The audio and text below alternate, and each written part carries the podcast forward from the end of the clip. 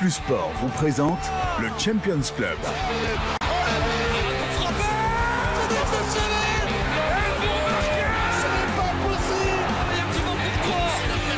C'est le Champions Club, présenté par Vincenzo Turo. incroyable Oh, c'est de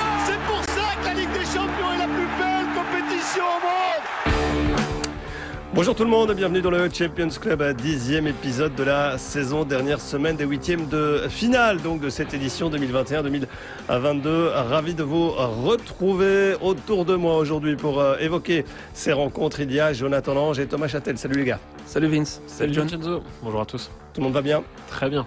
Ah oui, Strasbourg a gagné encore et se rapproche euh, de la Ligue des On y Champions. sera peut-être l'année prochaine. Il y aura une surprise dans ce cas-là. Tu pourras peut-être un jour parler de Strasbourg ici. Moi, je mettrai le maillot si Strasbourg est en Ligue des Champions l'année prochaine pour la première du Champions Club nouvelle édition. Voilà. C'est noté. Ça, c'est noté, c'est enregistré pour la première de la saison prochaine. Il viendra avec le maillot de Strasbourg. Euh, en attendant, voici le programme de la semaine. Mardi, mercredi, 20h15, l'horaire du multilive qui ne change pas. Euh, Bien sûr, c'est unique en Belgique et c'est le cas depuis euh, 10 saisons. Maintenant, vous pouvez tout voir grâce à Pix Plus Sport. Il y a deux belles affiches. À mardi, Manchester United, Atletico, Ajax, Benfica. L'occasion idéale du coup pour suivre le multilive. Et puis mercredi, le déplacement de Chelsea à Lille. On touche un mot bien sûr sur la situation des Londoniens et Juve Villarreal. C'est très serré aussi entre ces deux équipes. Il y a quatre clubs déjà qualifiés, deux Anglais, Liverpool et City, le Bayern, mais également le Real Madrid hein, qui a sorti, vous le savez, une remontada face à Paris. C'était écrit euh, visiblement. Un petit euh, coup de cœur euh, à tous les deux et je vais commencer par toi. Euh, John, tu as choisi qui tient Kylian Mbappé, euh, un petit peu par dépit amoureux, on va dire ça comme ça, parce que, enfin, j'avoue que je suis pas très objectif quand euh, quand il s'agit de parler de lui. Mais euh, je ne sais pas si on a eu un joueur aussi dominant en Ligue des Champions cette saison que lui, individuellement parlant, en tout cas, hein, pas collectivement. La nuance est de taille, elle est très Elle est importante. Très importante, effectivement. Donc voilà, c'est dommage pour la suite de la Ligue des Champions de, de ne plus le voir euh, en Ligue des Champions cette saison. Ouais, sous quel maillot le verra-t-on la saison prochaine?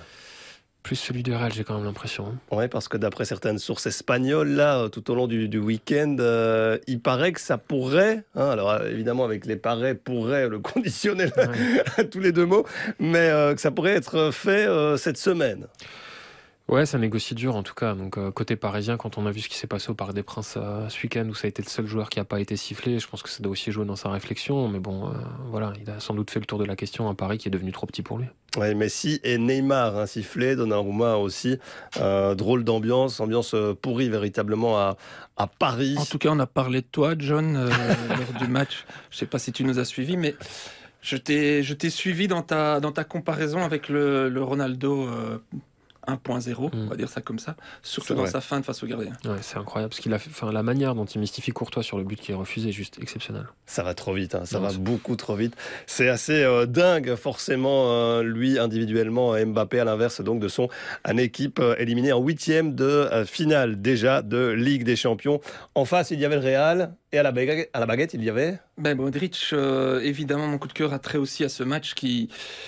Ben, ça faisait longtemps qu'on n'avait plus vibré à ce point-là, même si on, vibre à, chaque match de Ligue des Champions, mais, mais c'est vrai que on a retrouvé des petits airs de, de remontada. C'est Modric parce que c'est l'âme du Real, et c'est une âme qui n'existe pas au PSG, une âme qui, qui est au service du club et pas l'inverse comme au, au PSG.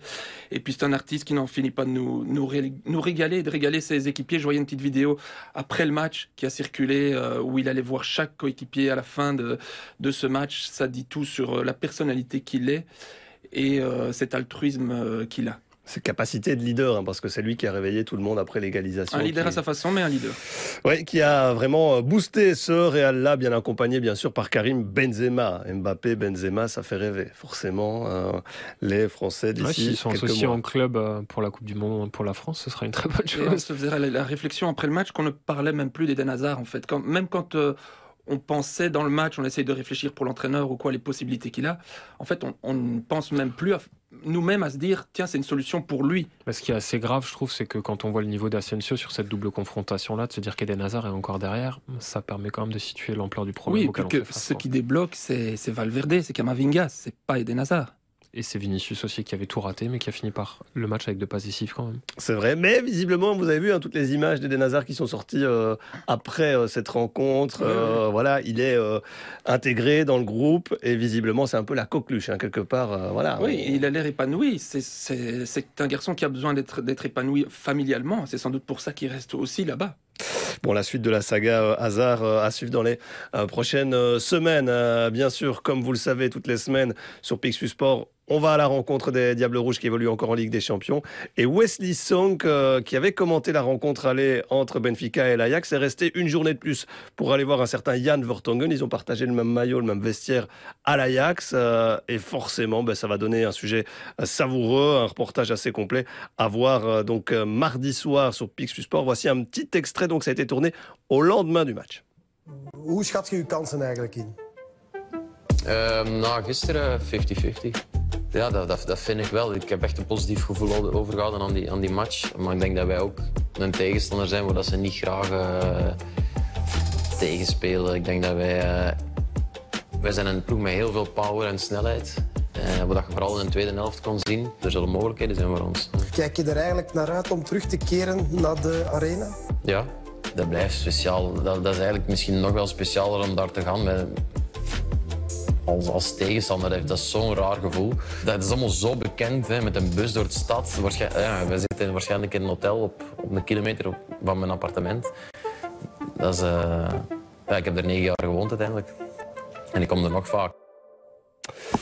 Oui, c'est chez lui, hein, forcément, ce sera particulier. Lui qui était déjà retourné euh, affronter l'Ajax, c'était avec euh, Tottenham, euh, rappelez-vous, il n'y a pas si, si longtemps que cela.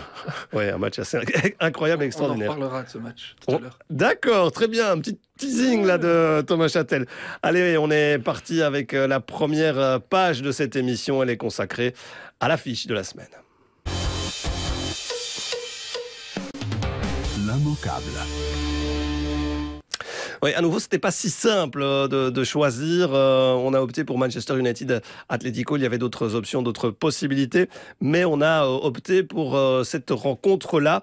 En préparant cette émission, je disais un petit peu comme il y a trois semaines, un, duel serré où on ne sait pas très bien qui va émerger, difficile de pronostiquer forcément l'équipe qui va se qualifier. Ça avait été un peu ennuyeux hein, lors de la rencontre aller. Est-ce que ça va s'ouvrir un petit peu plus ou pas?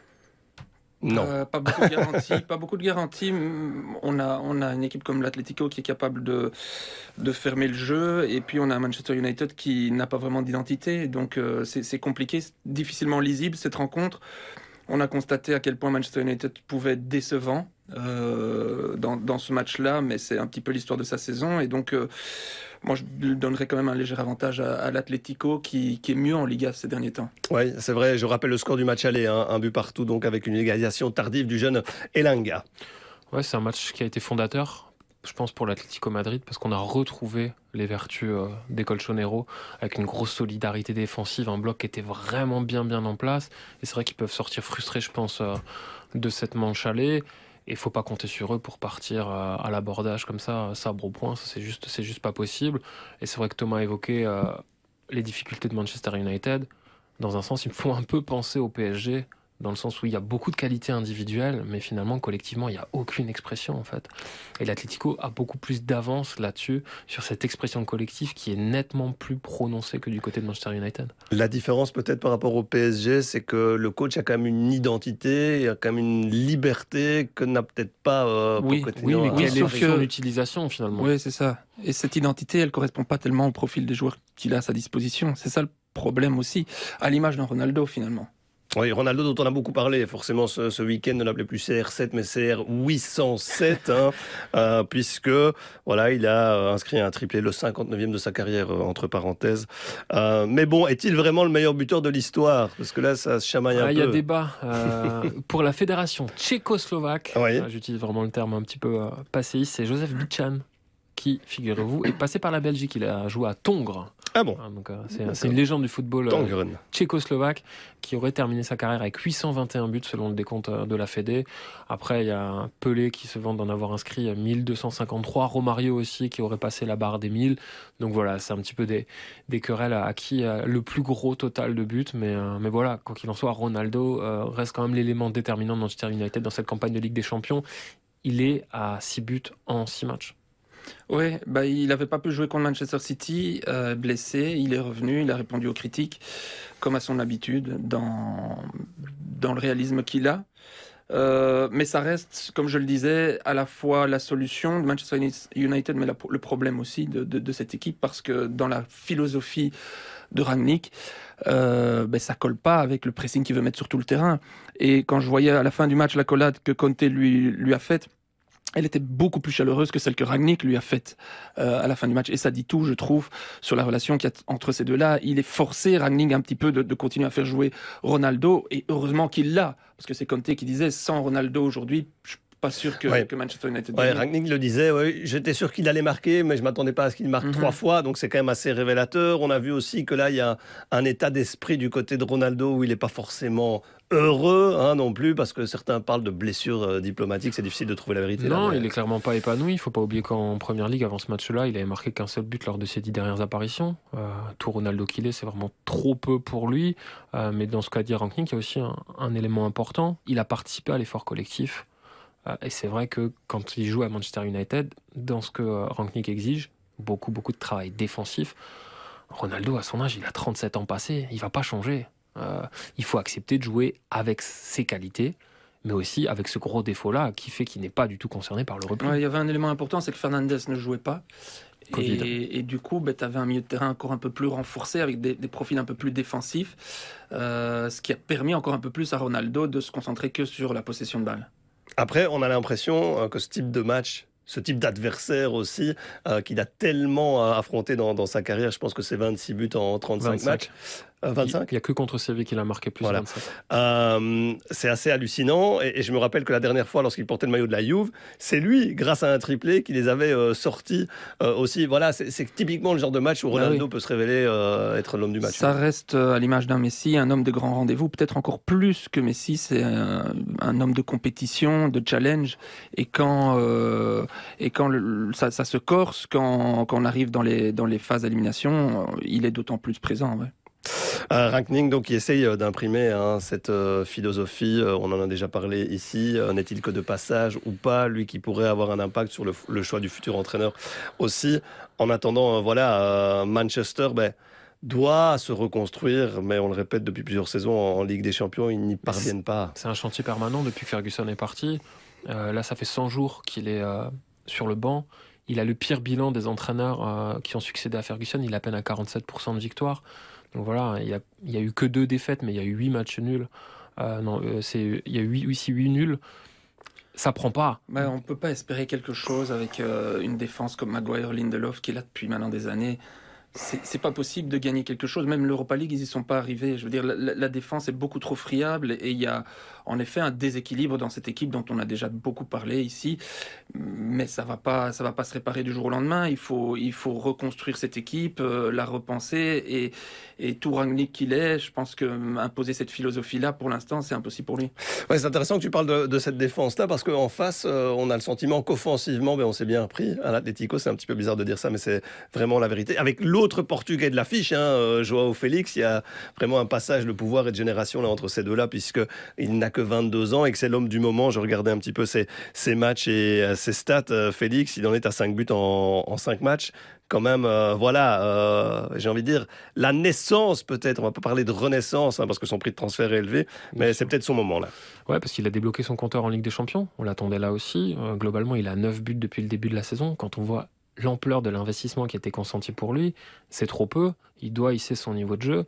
Euh, après, on parlait de compatibilité entre Rangnick et Cristiano Ronaldo. La question de la compatibilité entre Diego Simeone et Joao Félix, elle se pose. Il suffit de voir qui sont ses concurrents. Luis Suarez, Antoine Griezmann et Angel Correa, ce sont des attaquants estampillés Diego Simeone. On peut pas faire mieux. Joao Félix, il est plus dans la créativité. Donc voilà, il y a, il y a une vraie relation à nouer entre les deux. Et Simeone le disait, euh, il peut parfois être en colère contre moi, mais avec le temps, il appréciera ce que je lui demande, au niveau du repli défensif notamment. Donc voilà, c'est un petit peu un mariage contraint et forcé aussi qui doit s'opérer de ce côté-là. Euh, Oui, c'est vrai qu'on en avait parlé dans, dans la bagarre quand on pensait, euh, enfin, on, on imaginait ce que Simeone resterait ou pas et, et était encore Oui. la solution, la- l'Atlético. Et, et voilà, moi je je continue à penser qu'il a voulu faire un virage un petit peu dans son coaching en, en- en me donnant plus de place à la créativité avec des joueurs comme Joe Félix, mais qui s'est rendu compte que ça ne fonctionnait pas et que du coup, il y a un petit un rétropédalage. Euh, il doit s'appuyer sur une organisation. Euh, c'est avant tout ça qui a fait sa force. Euh, et avec Joe, Félix, ça va être très très compliqué de, de, le, de le changer comme il a pu le faire avec un Griezmann ou un Carrasco, par exemple. C'est pour ça qu'il l'associe d'office à un type Griezmann ou un type Correa, parce qu'il a besoin de ses courses défensives, parce qu'il a besoin de ce travail qui ne sera pas forcément fait à 100% avec le Portugais. Oui, c'est vrai, c'est vrai. Il doit compenser, il doit, il doit trouver des, des, systèmes de compensation en fait, mais ça crée des déséquilibres dans son équipe et on l'a vu dans, dans, les stats qui sont totalement inhabituels pour cette équipe de l'Atlético cette saison. Oui, d'autant plus que défensivement, euh, c'est ce que les euh, journaux espagnols annonçaient ce matin, qu'il y avait pas mal d'incertitudes derrière. Jiménez, euh, Hermoso aussi, Vresalco, Kondogbia qui est incertain, lui qui bah, a un rôle quand même important par son physique, par son volume de jeu, que ce soit dans le milieu ou derrière, parce qu'il a déjà dépanné aussi. Donc voilà, ça fait quand même pas mal d'incertitudes. Le Mar aussi offensivement parlant, donc ça fait beaucoup. Ouais, ça fait du monde, ça fait vraiment beaucoup de monde. Ouais, bah, là, les, prochains, les prochaines semaines vont être euh, décisives parce qu'ils n'ont pas encore leur euh, ticket pour la Ligue des Champions pour l'année prochaine assuré. Hein. ils sont euh, deux points devant le Betis, qui réalise une, très très grosse saison. Et, là, s'ils se font éliminer, ça, ça, fera très très mal à cet Atlético-là. Oui, même si dans les chiffres, ça va mieux en Liga, 12 points sur 12, 4 victoires d'affilée. Donc ce sera sans Yannick Carrasco, hein, qui purge aussi sa deuxième rencontre de suspension sur 3. Voilà pour ce Manu Atlético. On passe à la suite et on va évoquer la situation de Romelu Lukaku. Noir, jaune, rouge. Mais avant de se pencher sur notre diable rouge, il faut évoquer d'abord la situation de Chelsea hein, d'une manière un petit peu plus euh, globale euh, évoquer euh, son ex-propriétaire, président, futur ex, Roman Abramovich, hein, qui avait racheté le club en, en 2003. Alors depuis le conflit hein, et cette guerre entre la Russie et, l'Ukraine, il y a eu beaucoup d'étapes. John, Qu'est-ce qu'on peut dire là dernièrement Comment on peut résumer la situation tout simplement pour La Chelsea grosse annonce du week-end, elle est venue du conseil d'administration de la Première Ligue qui a disqualifié Roman Abramovich. L'objectif, il est très clair, c'est de faire de Chelsea un exemple. Euh, Abramovich doit payer le prix de ce conflit et ne doit surtout pas pouvoir retirer le moindre euro, ou la moindre livre sterling en l'occurrence, du rachat du club. Il y a pas mal de candidats qui sont déclarés à gauche à droite. On l'a vu en Belgique, un rachat de club, ça peut prendre du temps. On va demander à nos amis du standard. Mais là, on veut quand même le boucler en six semaines. Donc c'est une opération commando. Alors en attendant, le club, il est un petit peu passé en mode gestion des affaires courantes, dans le sens où il n'y a plus aucune somme d'argent qui rentre. Euh, les, les droits télé sont gelés. Au niveau du ticketing, il n'y a plus de place à la vente le jour du match, il n'y a plus de recettes qui sont dégagées au niveau du merchandising parce que toutes les boutiques sont fermées. Donc ça, ça veut dire par exemple que si Chelsea passe, ils joueront à un match de Ligue des Champions devant 28 000 personnes. C'est le nombre d'abonnés qui, peut y avoir à Stamford Bridge.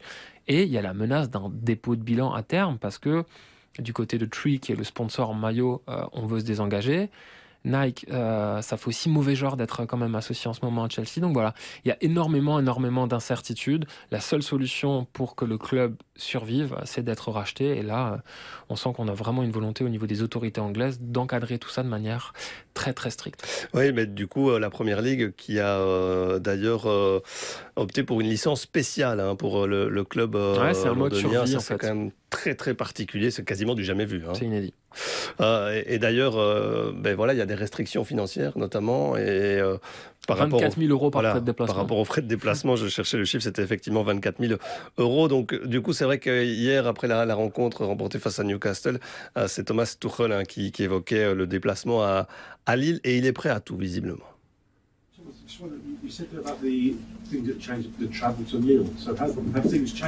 No, my last information is that we have a plane, but uh, and we can go by plane and uh, can go back by plane. If not, we go by train. If not, we go by bus. If not, I drive a seven-seater. Honestly, I, and I will do. Yeah, you can uh, mark my words. I will do. I will arrive there. I mean, if you ask me like 20 years ago, 30 years ago, if I would join a, a, a Champions League match at the sideline and what I was what I was willing to do, I would say, okay, when do I have to be where, and why should this change? I will be there, and we will be there. And of course, there are like in organization wise some uh, negotiations going on and, and talks, but it's it does not influence me because we have that's what I mean. We have brilliant guys who organize the the, the travels, and and uh, we have uh, in in every department uh, like so committed people that things are in the moment feeling pretty normal. Voilà donc pour euh, les, les, propos de Thomas Tuchel qui est prêt euh, à tout et donc à même à, à conduire une camionnette euh, jusqu'à Lille. Visiblement, bon, il faut savoir qu'avant ces restrictions qui datent du 10 mars, tout ça avait déjà été réservé. Mmh. Donc a priori, il n'y a pas de souci pour le déplacement à Lille. Il faudra voir pour la suite des événements. Ouais, mais ça en dit long sur euh, sur le fait que ce genre de, de scénario peut aussi souder un, un, un groupe, euh, s'il devait l'être encore. Hein, mais on sait que cette année était pas dans, la même lignée que la saison passée où ils avaient tout gagné. Ici, ils ont été champions du monde des clubs. Ils ont perdu récemment la, Coupe de la Ligue. Mais ils ont quand même un 15 points sur 15 et ils, ils limitent les dégâts, j'ai envie de dire. Ils sont pratiquement assurés d'avoir cette, cette, place pour la Ligue des Champions l'année prochaine. Mais c'est clair que c'est une situation euh, très très compliquée à vivre pour les, pour les coachs et les joueurs. Ouais, situation inédite, on le disait, avec euh, forcément un impact. Il n'y a rien à faire quand vous êtes joueur, quand vous êtes dans le vestiaire, même si tout le monde ne s'intéresse pas à la politique internationale et à ce qui se passe ou à ce qui se dit au niveau économique, financier. Voilà, vous, vous devez être marqué par ça, non? Évidemment, tout le monde est marqué par ça. Le, ça, ça. ça, touche le football et on le voit dans, dans, tous les, dans tous les clubs, mais encore plus un club comme, comme Chelsea. Et, euh, et je suppose qu'il doit y avoir beaucoup euh, d'échanges à l'intérieur du club, dans le groupe, parce que, parce que voilà, c'est clair qu'ils sont, j'ai envie de dire, presque en première ligne par rapport à, tout ce qui se dit sur, sur, ce, conflit. Non, parce qu'on rien que sportivement, on a trois des quatre premiers choix en défense centrale, euh, Rudiger, Aspilicueta et Christensen, qui sont en fin de contrat. Que vont-ils faire? Euh, Pour l'instant, ils n'ont juste pas l'autorisation de négocier, en fait, parce qu'on ne sait pas de quoi va être fait l'avenir de Chelsea. Donc, est-ce qu'il y a une sorte de pacte finalement qui va se créer entre les joueurs? Ça va être les derniers mois de ce groupe qui a quand même des risques d'imploser à un moment ou à un autre. Donc, euh, donc voilà, ça, ça peut aussi euh, effectivement augmenter encore le, la solidarité qu'il peut y avoir entre ces joueurs-là. Comme... Et après, Tourelle l'a joué sur, sur la pirouette et sur l'humour, mais c'est vrai qu'on l'a senti agacé aussi de devoir s'exprimer à chaque fois sur, sur le conflit. C'est pas son travail non plus.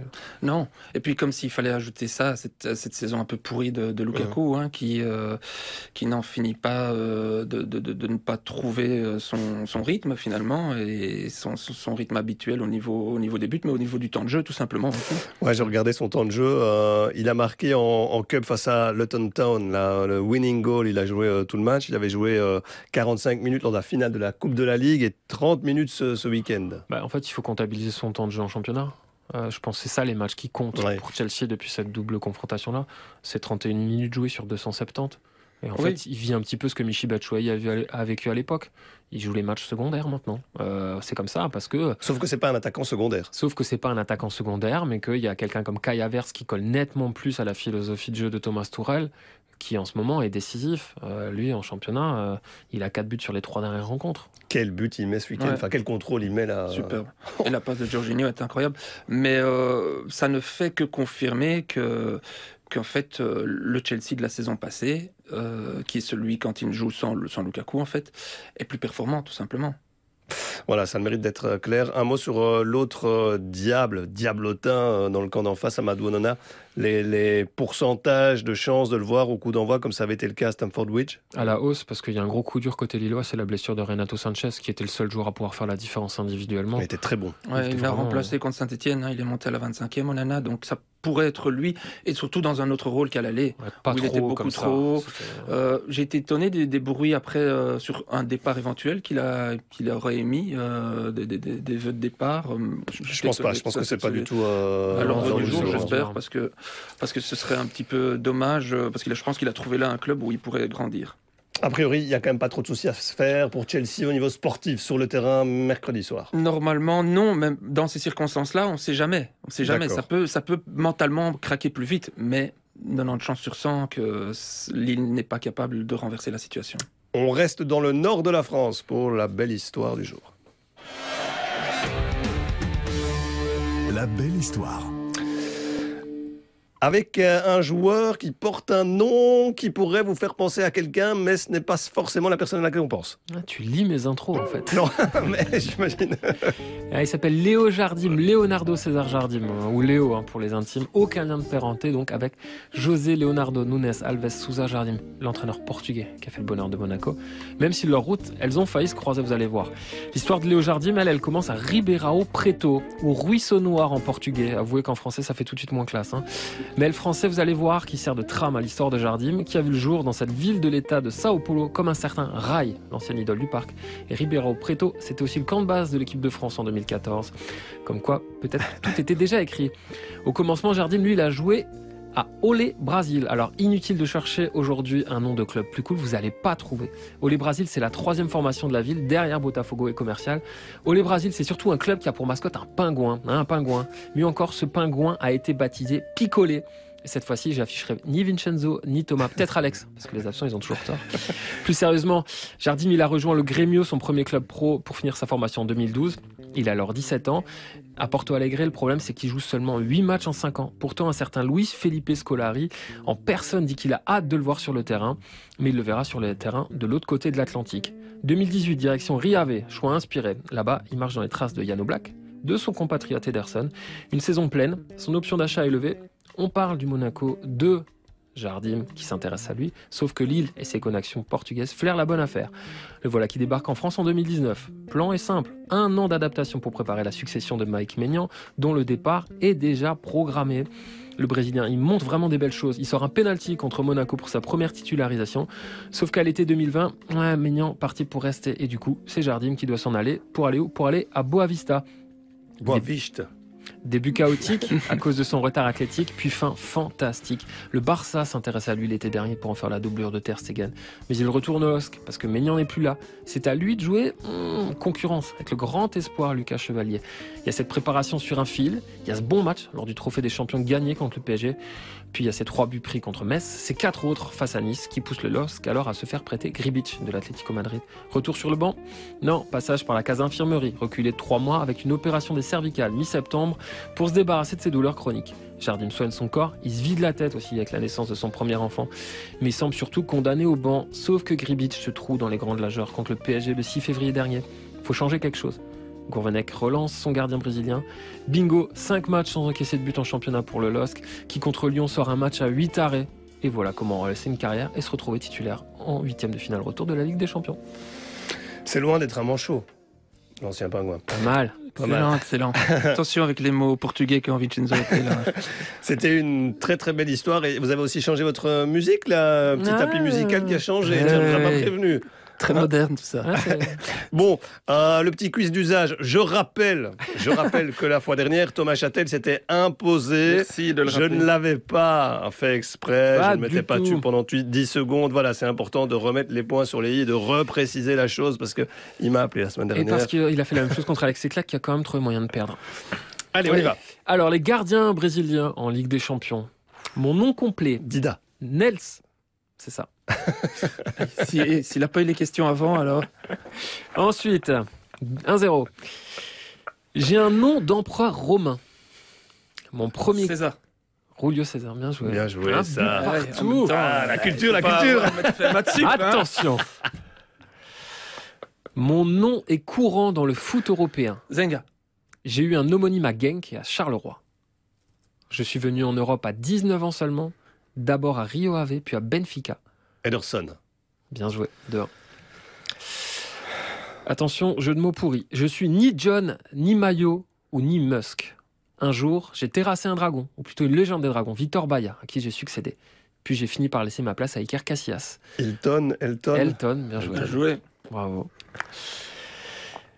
Contrairement à ce que mon nom complet laisse croire, je ne suis pas un pharaon allemand, même si je suis né à Novo Hamburgo. Mais oui, c'est le gardien de Liverpool. J'aime les loups Becker. et je ne marche jamais seul. Bravo.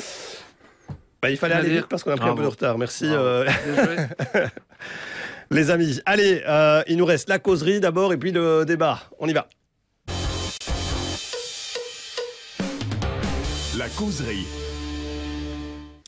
Ah, il aurait pu mettre son costume cravate, hein, comme le fait systématiquement euh, Allegri, Max ou Massimiliano Allegri, le coach de la Juve, la Juve, dans le dur en Ligue des Champions, puisque la Juve, voilà, a concédé un partage face à Villarreal. On est dans le vestiaire des Bianconeri. On y va. Bon, ben voilà les gars, vous l'aurez compris, on arrive à un tournant dans, dans notre saison. Personne ne nous attendait là à ce moment de la saison.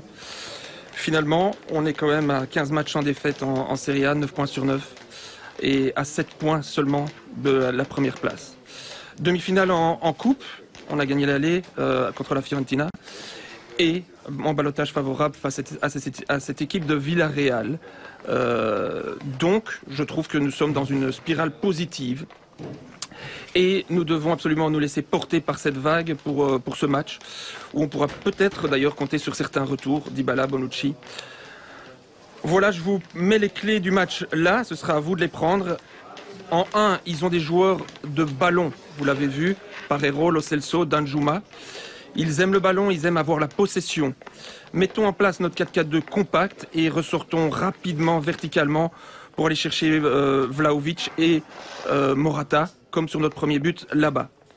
En perte de balle, Alvaro devra redescendre dans l'entrejeu comme il l'a fait à l'aller pour éviter le surnombre avec Lo Celso qui décroche très souvent. Attention à Danjuma qui adore se déporter sur un flanc pour euh, provoquer en un contre un et frapper ou enrouler. Arthur et Manuel Locatelli, il faudra absolument empêcher le jeu long de Parero en étant proche de lui quand il a le ballon. Et attention évidemment aussi à ses infiltrations, comme sur le, leur but à eux à l'aller. Notre jeu a tendance à pencher à droite avec un seul ailier, en l'occurrence Quadrado.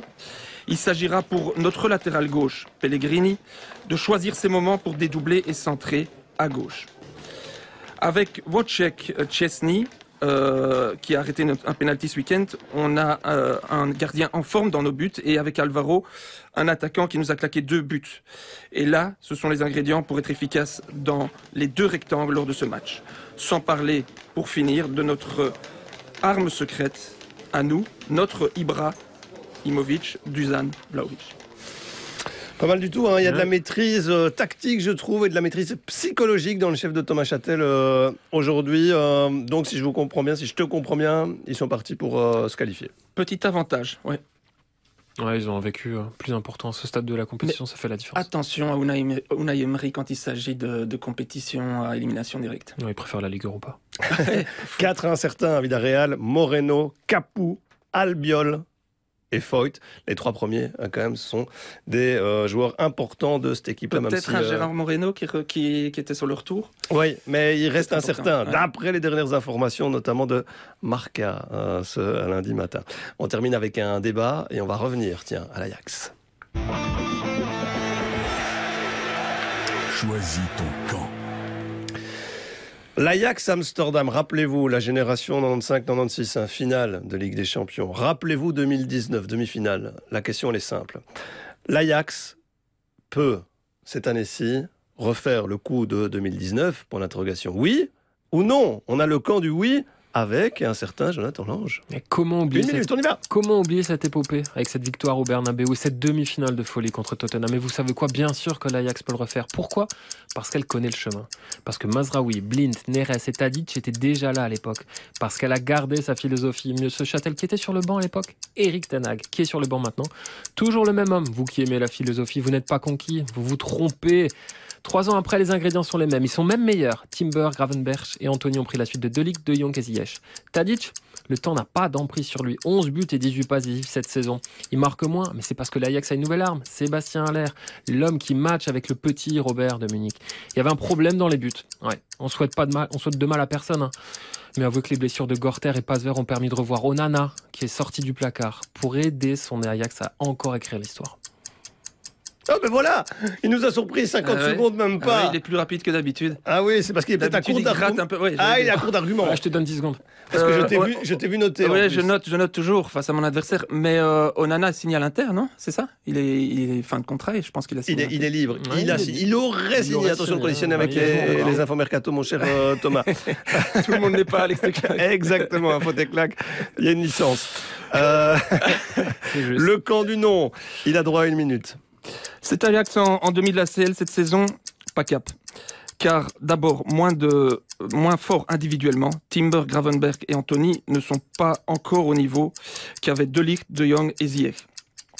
Car ce noyau de l'Ajax n'a pas vécu l'expérience qu'avait la génération 2019 en ayant déjà joué une finale d'Europa League une saison auparavant car le poids de l'âge chez des joueurs comme Blint et Tadic, dont tu parlais tout à l'heure, leader et rescapé de cette équipe, commence à se faire ressentir. Et enfin, pas cap, car quand la pente va s'élever en quart de finale, face, s'il passe Benfica, face aux gros cylindrés, leur naïveté va être puni comme en deuxième mi-temps face à Benfica si tu as vu le match. Là aussi, il n'utilise pas 5 minutes. On est sûr de soi de chaque côté. Euh, tu as 10 secondes pour répondre à ce qu'il vient de te dire là, à la fin. Le terrain parlera. Mais perso, je trouve que quand même la génération de Lick, de Young euh, et même Van de Beek, hein, qu'on oublie un petit peu, elle me semble, elle me semblait plus, Plus solide. forte, plus solide que euh, les petits nouveaux qu'on a découverts là. Après, ils ont ce rôle d'outsider, hein, mais euh, en Ligue des Champions, le rôle d'outsider, il tient rarement la route. La différence, c'est à l'air quand même, je pense. Ils ont un attaquant vraiment. C'est vrai que Tadic marquait beaucoup à l'époque, mais là, à l'air, euh, quand on voit ce qu'il fait en Ligue des Champions cette saison, c'est quand même euh, très très surprenant. Oui, c'est hallucinant. À noter juste, euh, une petite stat, on terminera par ça, que défensivement, il n'avait pris que 5 buts en 23 matchs en Eredivisie, il vient d'en prendre 6 en 3 matchs. Donc euh, voilà, peut-être un petit souci euh, quand même là derrière. On termine avec euh, bah, cette tradition, désormais, les pronos. Les pronos.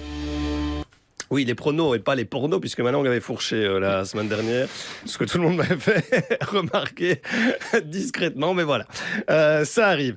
Euh, vous quand même connaître les résultats de la neuvième émission. Jonathan Lange, qui était en tête, s'est royalement planté Ouais. avec 1 sur 4. Ah bon Donc euh, voilà, il va falloir Ouais, se reprendre quand Évidemment, même. il avait parié Paris. Exactement. Ah ouais. Alex et moi avions vu le Real se, se qualifier et on fait quand même un 50%, 2 sur 4, ce qui est passable. hein. On s'était planté sur Liverpool et City, qui franchement n'ont peut-être pas euh, joué le jeu. Euh, on pense à City. Bon, allez, quatre matchs, on est parti, messieurs. Un X ou deux comme euh, d'habitude avec Manchester United, Atletico. Thomas, Euh, deux. deux pour Thomas. John. Deux aussi. Deux et je mets partage. Oui, partage, on verra qui se qualifiera au bout euh, des euh, prolongations. Comment ne pas se mouiller Oui, voilà, c'est ça. Euh, Ajax, euh, Benfica, John. Ajax 1. Ah, t'es obligé, t'es obligé de. Non, je voilà. suis pas obligé de dire deux. Non, parce que i- moi j'ai dit qu'ils allaient se planter avant Ah. la demi-finale. Ah oui, oui, c'est vrai, c'est vrai, tout à fait. Merci, merci, Ah, merci. il joue Si, vous n'avez pas tout suivi, vous pourrez réécouter hein, si vous êtes en podcast ou rembobiner si vous êtes à la maison. Euh, jeudi, euh, l'Ajax 1. Et puis mercredi, Lille, Chelsea, jeudi euh, 2. Deux aussi. Ouais, deux. Tout le monde pour 2. Juve, Villarreal, jeudi 1. Et Ouais. vous Un aussi. 1, 1, 1. Voilà, donc euh, pour cette dernière euh, émission des huitièmes de finale, on se retrouvera début du mois d'avril hein, avec euh, les quarts de finale. Euh, on prendra connaissance aussi du tirage au sort. Ce sera vendredi midi à suivre là aussi en direct sur Pix Plus Sport. Merci Thomas, merci Ciao, ciao. Jonathan, Merci, merci, à vous de nous suivre, de nous écouter, de nous regarder. C'est toujours un plaisir. À bientôt. Ciao, ciao.